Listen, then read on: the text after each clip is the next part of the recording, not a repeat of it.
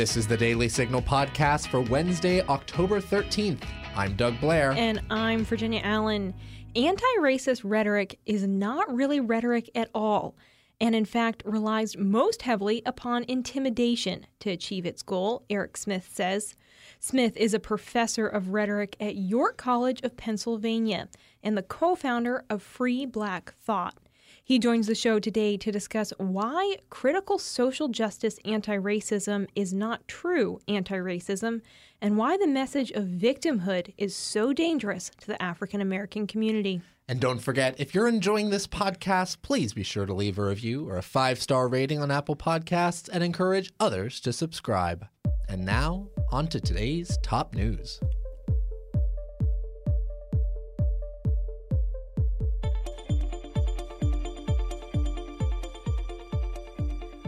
Democrats appear to be slashing their $3.5 trillion spending bill down to 2 trillion. Reduction of the bill's cost comes only a few days after West Virginia Democrat Senator Joe Manchin said he would not support a spending bill over 1.5 trillion. House Speaker Nancy Pelosi said Tuesday that Democrats are working to reduce the bill's cost down to 2 trillion per the Hill. We have some important decisions to make in the next few days so that we can proceed. Uh, I'm very disappointed that we're not going with the original $3.5 trillion, which was very transformative. Pelosi added that the reduced bill will still be transformative and largely have the same focus as the previous spending package. The uh, Build Back Better is three baskets. It's climate, which we spent some time talking about already, health, jobs, security, and moral responsibility. It's health care, fam- uh, the issues that relate to the Affordable Care Act, Medicare and Medicaid, and family care. I mentioned some of those issues already. And so, uh, whatever we do, it will be transformative. It will produce results. And we would, are very grateful to our president for saying, I want to pass the bipartisan, bipartisan um, legislation Pelosi did not say when the new reduced social spending bill will be ready for review or a vote. On Tuesday, Homeland Security Secretary Alejandro Mayorkas announced that Immigration and Customs Enforcement, also known as ICE, would no longer be conducting worksite raids. In a memo to acting ICE Director Tae Johnson, Mayorkas said, the deployment of mass worksite operations, sometimes resulting in the simultaneous arrest of hundreds of workers, was not focused on the most pernicious aspect of our country's unauthorized employment challenge exploitative employers. Worksite raids were a common part of the Trump administration's immigration enforcement policy, but were sharply cut back under President Joe Biden. The move reflects President Biden's more lax policies regarding illegal immigration. Two weeks ago, Secretary Mayorkas announced that illegal immigrants would no longer be deported based on immigration status alone. 11 state level school board groups are trying to put distance between themselves and a National School Board Association letter to President Joe Biden. Earlier this month, the National School Boards Association asked Biden in a letter for help to identify and assess threats of violence made by parents against school board members. Several days later, Attorney General Merrick Garland ordered the FBI and federal prosecutors to meet with federal, state, and local leaders to look into what Garland says is a disturbing spike in harassment, intimidation, and threats of violence being made against school administrators, board members, teachers, and staff. Now, state level school boards in Arkansas, Florida, Missouri, Montana, North Carolina, Tennessee, Virginia, and Louisiana have criticized the letter and say they were not consulted before it was sent. The state school boards in Pennsylvania, New Hampshire, and Texas also say the National School Boards Association did not consult them before sending the letter. The Florida School Board told the National School Board Association's leadership on Monday that the letter they sent to Biden has caused serious concerns, conflict, and consternation for many of our members. Now, stay tuned for my conversation with Erec Smith, co founder of Free Black Thought, as we discuss the danger of the victim narrative within critical social justice on college campuses and within society. Our interview was recorded at the Parents Unite conference in Boston, Massachusetts earlier this month, so please do excuse any background noise.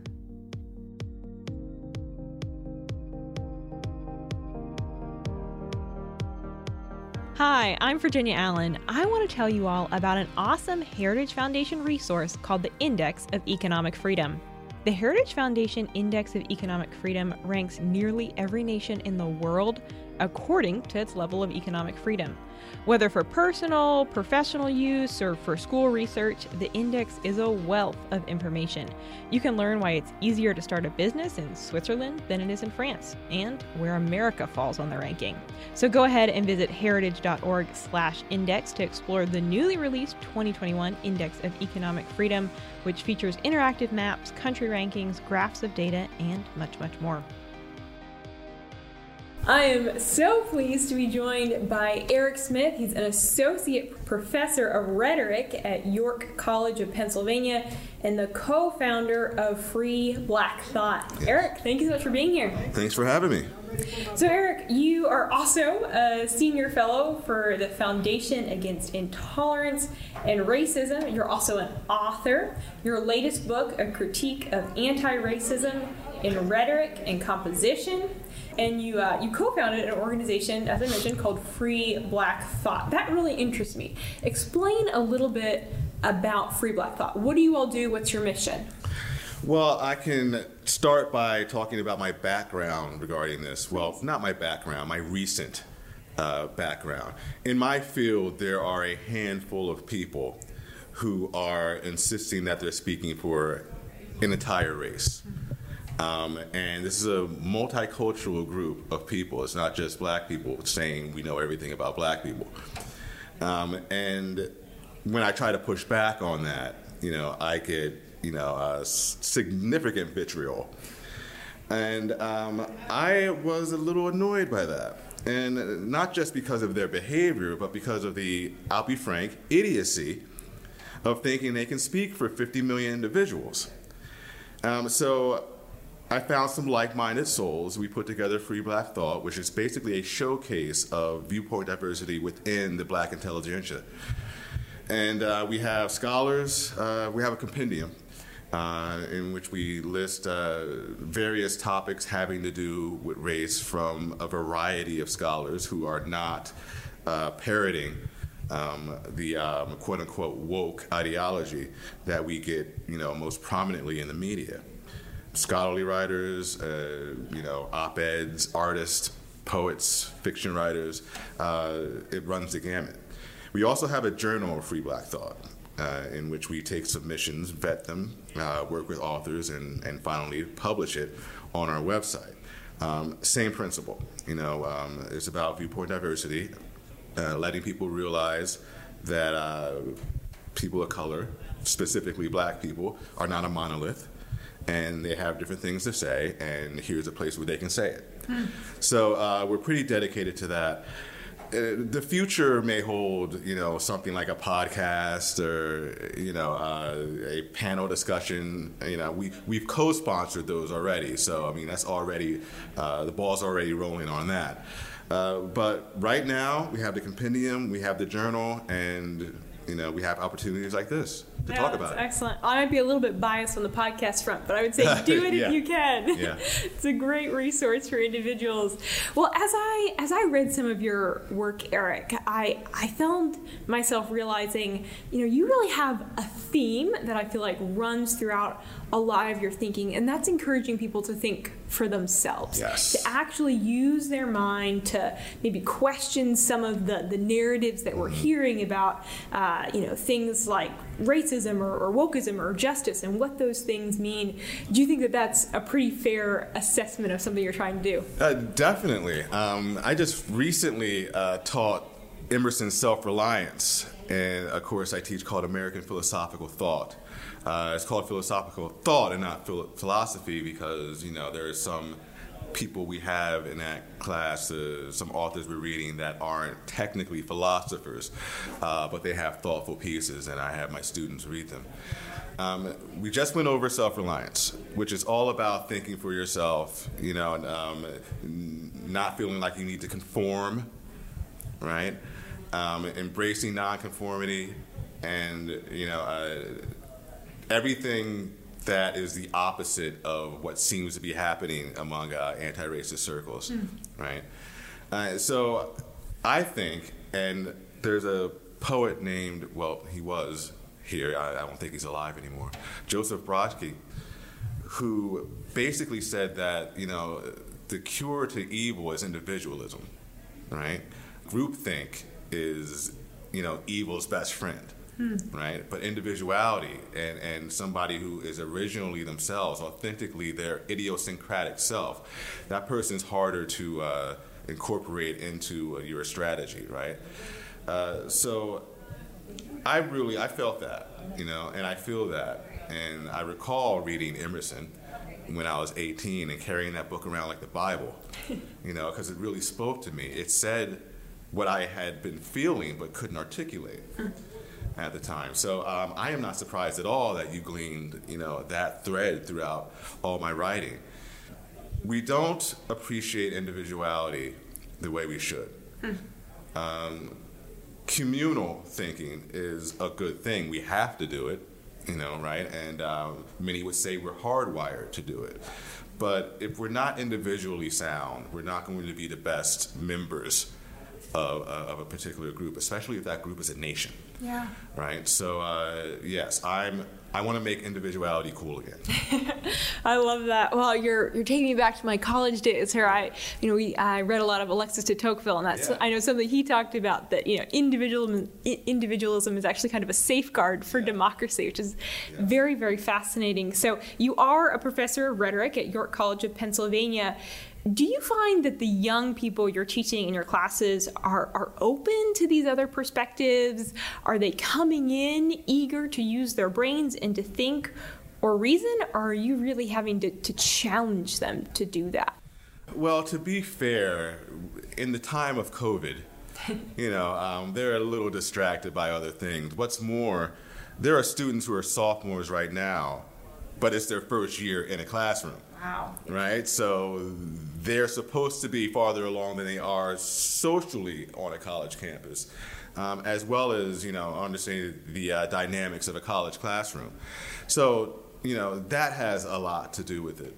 Um, but regarding open-mindedness or and and resistance to anything um, I'm talking about, I haven't really encountered that.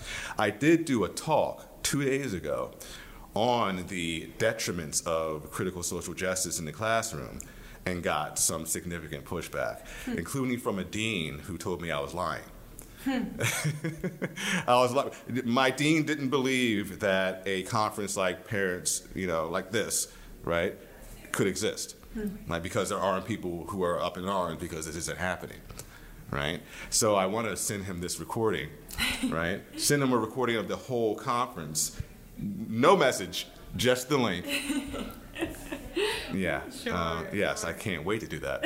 Um, but yes, I mean, there is some pushback, but in general, it's it's not that bad. That's good. That's encouraging to hear yeah. because I think there's a lot of talk about you know college students and mm-hmm. the next generation coming up. How do we how do we empower students to think for themselves? What do you think as a professor are, are some of the the greatest challenges that students are facing right now? And then for you as a professor, what are some of those challenges that you're facing and trying to help your students navigate through?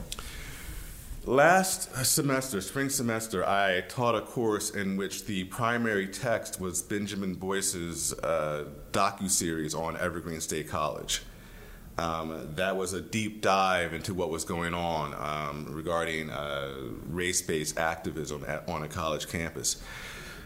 I'm not um, scared that that will happen on my campus, not to that extent anyway.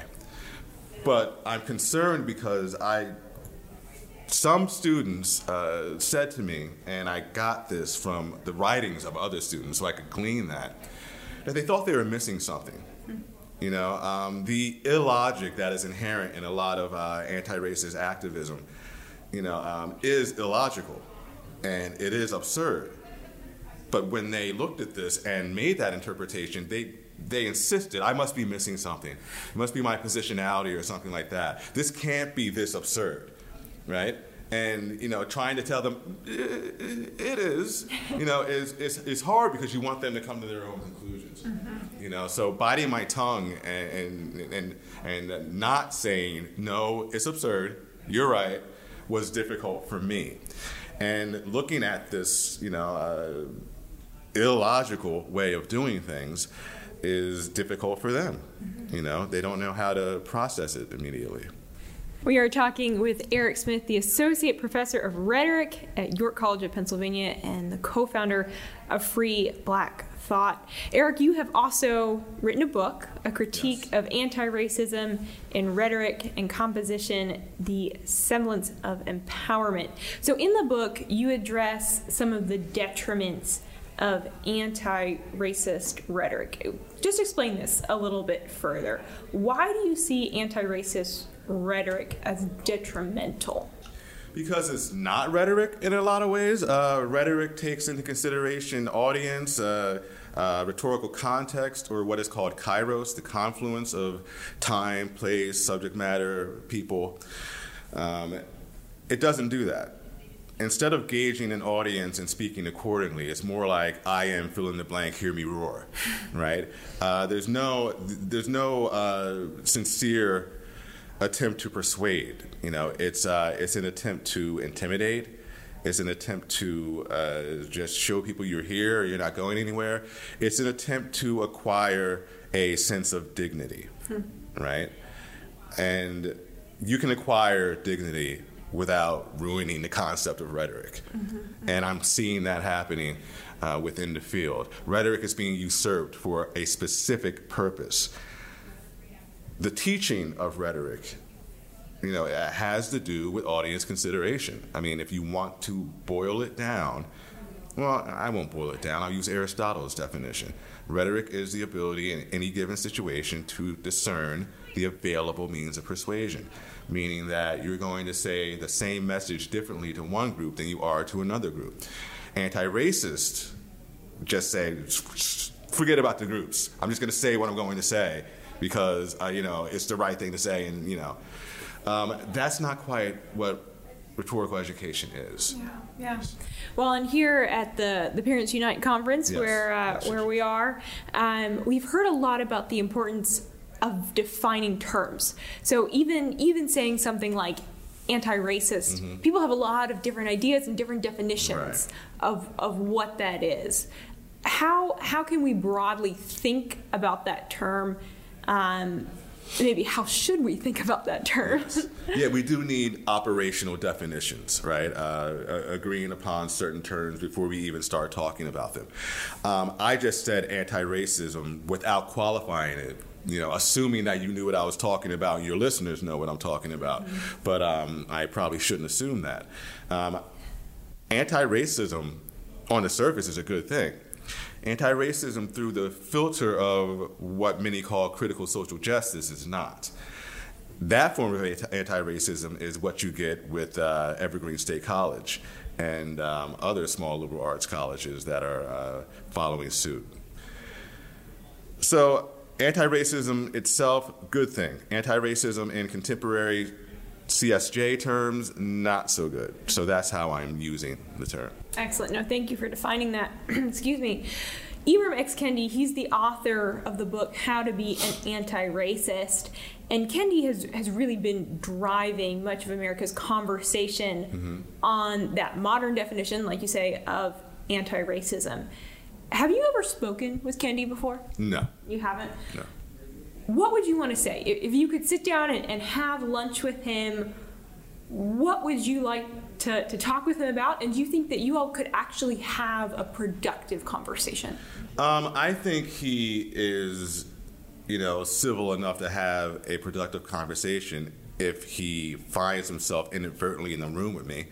Um, I don't think he'd go into the room. But if somehow, by some accident, he ended up in a room and I was there, I think he would be civil.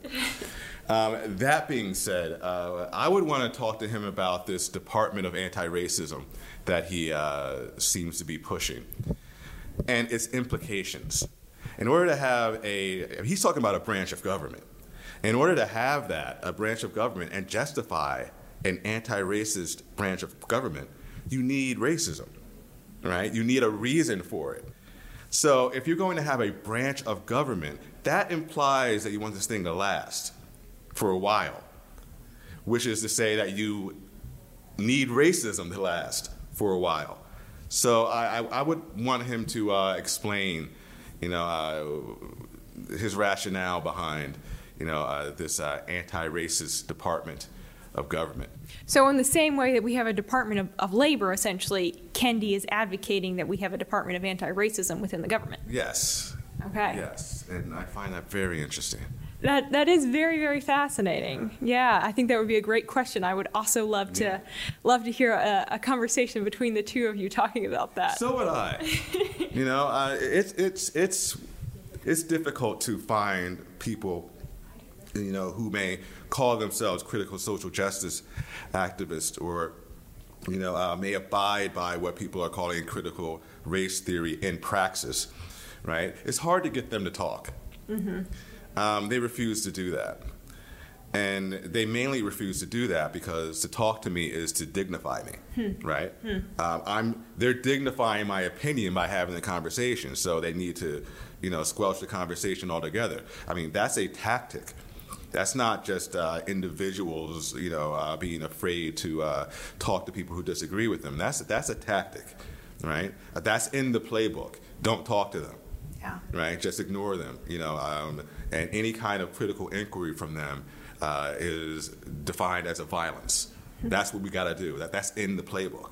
So, I mean, I don't think I'll be able to talk to them anytime soon. I mean, if I do end up talking to them, then that would be a turning point in this fight.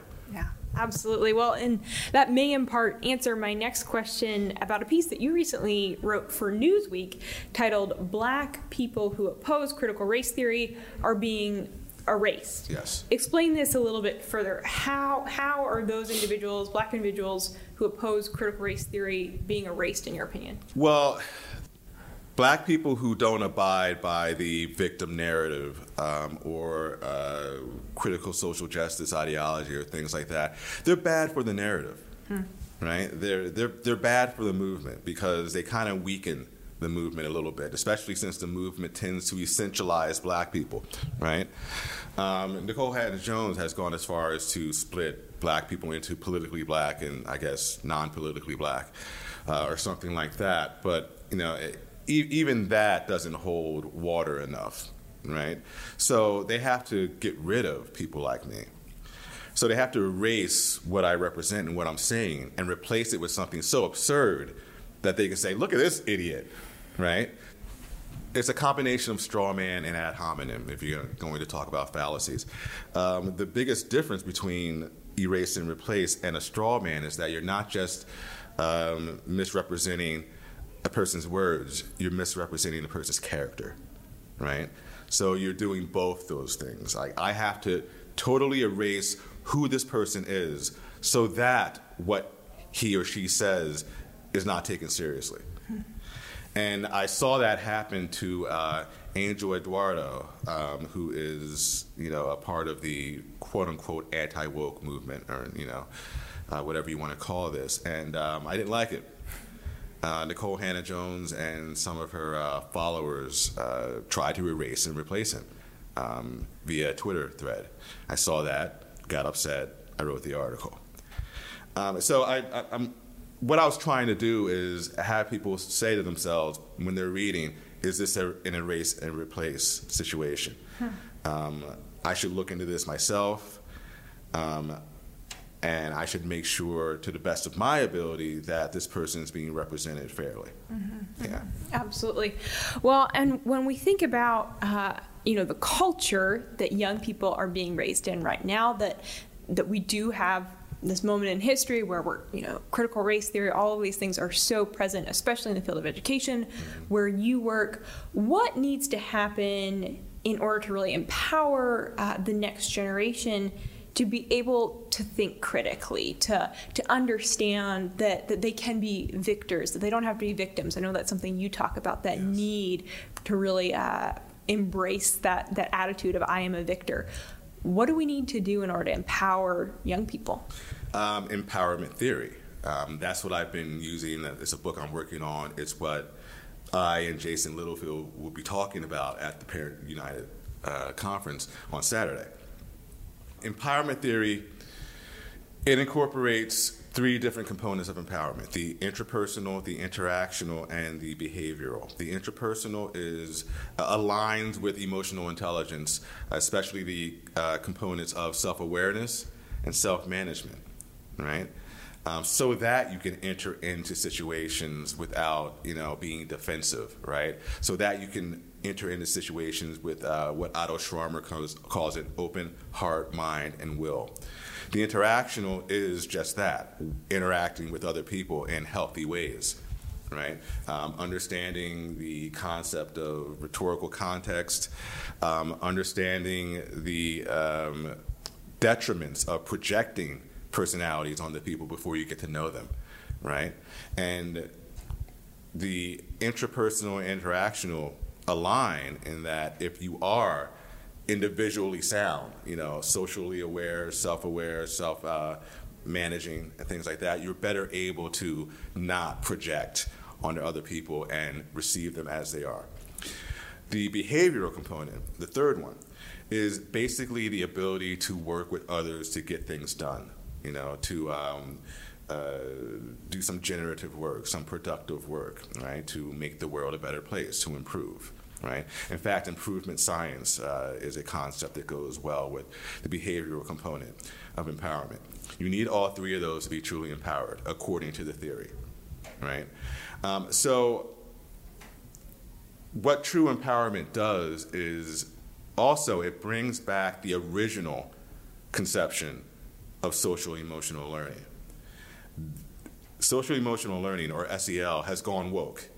Um, as of December 2020, officially, um, uh, CASEL, which is an organization that is, uh, you know, dedicated to SEL, um, has uh, put on their website that, uh, well, go see it yourself. But the point is, you know, uh, it's it's everything I just said, insofar as it supports uh, critical social justice ideas, right? Um, we just heard at Parents United the um, use of mindfulness to soften kids' minds so that they can be indoctrinated.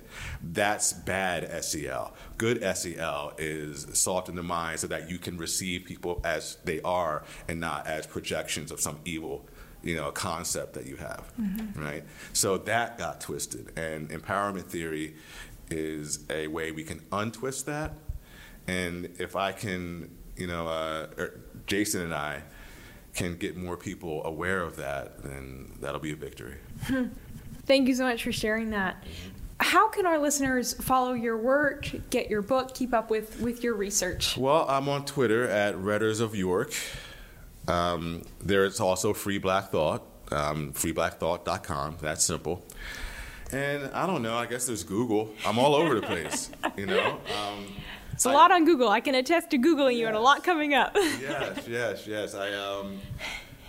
Okay, fine. I've Googled myself. Okay, we, are all guilty just, of that. To, it's just, okay. just to we're see what's you know popping up and things sure. like that. And I'm, I'm like, uh, for for what it's worth, the last time I did it was like two months ago. um, but even then, I'm scrolling. I'm like, wow, I'm busy. You are you know? busy. So I mean, all you gotta do is Google Erec Smith. Make sure you spell the Erec right though. It's E R E C.